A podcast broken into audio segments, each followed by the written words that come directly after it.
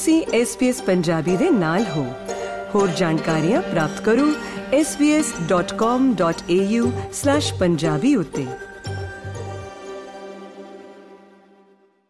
ਹਰੇਕ ਵਿਅਕਤੀ ਦੀ ਇੱਕ ਖਾਹਿਸ਼ ਹੁੰਦੀ ਹੈ ਕਿ ਉਸ ਦਾ ਆਪਣਾ ਘਰ ਹੋਵੇ। ਪਰ ਆਸਟ੍ਰੇਲੀਆ ਦੇ ਮੌਜੂਦਾ ਹਾਲਾਤ ਵਿੱਚ ਘਰਾਂ ਸੰਬੰਧੀ ਆਈ ਇੱਕ ਰਿਪੋਰਟ ਅਜਿਹਾ ਸੁਪਨਾ ਵੇਖਣ ਵਾਲਿਆਂ ਦੇ ਚਿਹਰੇ ਤੇ ਚਿੰਤਾ ਦੀਆਂ ਲਕੀਰਾਂ ਪੈਦਾ ਕਰ ਰਹੀ ਹੈ। ਪਿਛਲੇ 3 ਦਹਾਕਿਆਂ ਵਿੱਚ ਐਸਾ ਪਹਿਲੀ ਵਾਰ ਹੋਇਆ ਹੈ ਕਿ ਘਰ ਖਰੀਦਣਾ ਵਸ ਤੋਂ ਬਾਹਰ ਦੀ ਗੱਲ ਹੋ ਗਈ ਹੈ। ਇਹ ਸਾਰਾ ਕੁਝ ਘਰਾਂ ਦੀਆਂ ਕੀਮਤਾਂ ਅਤੇ ਕਰਜ਼ਿਆਂ ਦੀਆਂ ਦਰਾਂ ਵਿਚਲੇ ਵਾਧੇ ਕਾਰਨ ਹੋਇਆ ਹੈ। ਪੇਸ਼ ਹੈ ਇਸ ਸੰਬੰਧੀ ਪਤਰਸ ਮਸੀਹ ਦੀ ਜ਼ੁਬਾਨੀ ਇਹ ਖਾਸ report.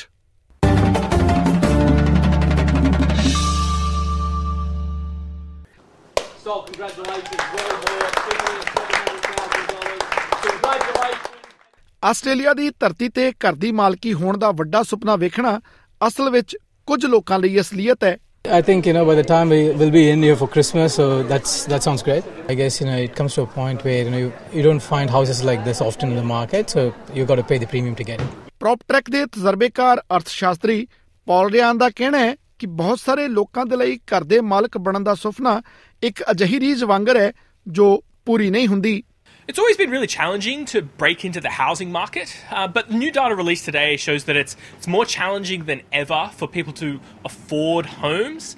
At the same time, as home prices have increased over the past 30 years, it's harder and harder to save for a deposit. So, first home buyers in particular are finding it particularly chal- challenging. ਪ੍ਰੌਪਟ੍ਰੈਕ ਦੀ ਤਾਜ਼ਾ report ਵਿੱਚ ਇਹ ਸਾਹਮਣੇ ਆਇਆ ਹੈ ਕਿ 1 lakh 5000 dollar ਦੀ ਔਸਤਨ ਕਮਾਈ ਕਰਨ ਵਾਲੇ ਪਰਿਵਾਰ ਪਿਛਲੇ ਸਾਲ ਦੇਸ਼ ਭਰ ਵਿੱਚ ਵੇਚੇ ਗਏ ਸਾਰੇ ਘਰਾਂ ਦੇ ਵਿੱਚੋਂ ਮਹਿਜ 13% ਘਰ ਹੀ ਖਰੀਦ ਸਕੇ ਸਨ। ਇਹ 1995 ਤੋਂ ਲੈ ਕੇ ਹੁਣ ਤੱਕ ਦਾ ਸਭ ਤੋਂ ਹੇਠਲਾ ਪੱਧਰ ਹੈ।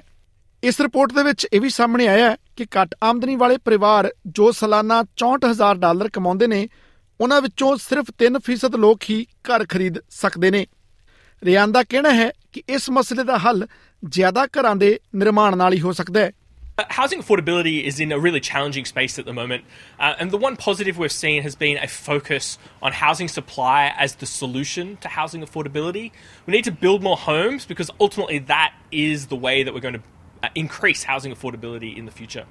ਜ਼ਿਕਰਯੋਗ ਹੈ ਕਿ ਸਿਡਨੀ ਸ਼ਹਿਰ ਦੇ ਵਿੱਚ ਇੱਕ ਘਰ ਦੀ ਔਸਤ ਕੀਮਤ 10 ਲੱਖ ਡਾਲਰ ਤੋਂ ਵੱਧ ਹੋਣ ਕਾਰਨ ਨਿਊ ਸਾਊਥ ਵੇਲਜ਼ ਸਭ ਤੋਂ ਮਹਿੰਗਾ ਸੂਬਾ ਬਣਿਆ ਹੈ ਤੇ ਇਹ ਹਾਲਾਤ ਪਿਛਲੇ 30 ਸਾਲਾਂ ਤੋਂ ਚੱਲੇ ਆ ਰਹੇ ਨੇ ਇਸ ਤੋਂ ਇਲਾਵਾ ਮਹਿੰਗੇ ਘਰਾਂ ਦੀ ਸੂਚੀ ਵਿੱਚ ਤਸਮਾਨੀਆ ਅਤੇ ਵਿਕਟੋਰੀਆ ਸੂਬੇ ਆਉਂਦੇ ਨੇ ਜਦਕਿ ਵੈਸਟਰਨ ਆਸਟ੍ਰੇਲੀਆ ਤੇ ਕੁਈਨਜ਼ਲੈਂਡ ਸੂਬਿਆਂ ਵਿੱਚ ਘਰ ਹਾਸਲ ਕਰਨਾ ਕੋਈ ਔਖਾ ਨਹੀਂ ਹੈ We also see relatively favourable housing affordability in Queensland still, despite the big run up in home prices over the past few years.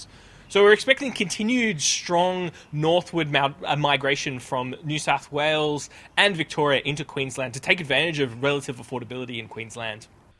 ਇਹ ਵੀ ਕਿਹਾ ਜਾ ਰਿਹਾ ਹੈ ਕਿ ਮੌਜੂਦਾ ਸਮੇਂ ਵਿੱਚ ਕਰਜ਼ਾ ਉਤਾਰਨਾ ਜਿੰਨਾ ਮੁਸ਼ਕਲ ਹੋਇਆ ਪਿਆ ਹੈ, ਅਜਿਹੇ ਹਾਲਾਤ ਪਹਿਲਾਂ ਕਦੇ ਨਹੀਂ ਸਨ ਬਣੇ। ਸਾਲ 1999 ਵਿੱਚ ਸਥਿਤੀ ਅੱਜ ਤੋਂ ਪੂਰੀ ਤਰ੍ਹਾਂ ਦੇ ਨਾਲ ਉਲਟ ਸੀ। ਮਾਹਿਰਾਂ ਦੀ ਮੰਨੀਏ ਤਾਂ ਘਰਾਂ ਦੀ ਸਪਲਾਈ ਅਤੇ ਹੋਰ ਸਰਕਾਰੀ ਪਹਿਲੂਆਂ ਤੇ ਧਿਆਨ ਦਿੱਤੇ ਬਗੈਰ ਇਹ ਬਿਲਕੁਲ ਵੀ ਸੰਭਵ ਨਹੀਂ ਹੋ ਸਕੇਗਾ ਕਿ ਘਰਾਂ ਦੇ ਨਵੇਂ ਖਰੀਦਦਾਰ ਮਾਰਕੀਟ ਵਿੱਚ ਆ ਸਕਣ। SBS ਦੇ ਲਈ ਕੈਟਰੀਓਨਾ ਸਟੀਅਰਟ ਅਤੇ ਮਹਿਨਾਜ ਅੰਗੂਰੀ ਦੀ ਇਹ ਰਿਪੋਰਟ ਪੰਜਾਬੀ ਵਿੱਚ ਅਨੁਵਾਦ ਕਰਕੇ ਪਤਰਸ ਮਸੀਹ ਦੁਆਰਾ ਪੇਸ਼ ਕੀਤੀ ਗਈ ਹੈ। ਕੀ ਤੁਸੀਂ ਇਸ ਤਰ੍ਹਾਂ ਦੀਆਂ ਹੋਰ ਪੇਸ਼ਕਾਰੀਆਂ ਸੁਣਨਾ ਪਸੰਦ ਕਰੋਗੇ? Apple Podcast, Google Podcast, Spotify ਜਾਂ ਜਿੱਥੋਂ ਵੀ ਤੁਸੀਂ ਆਪਣੇ ਪੋਡਕਾਸਟ ਸੁਣਦੇ ਹੋ।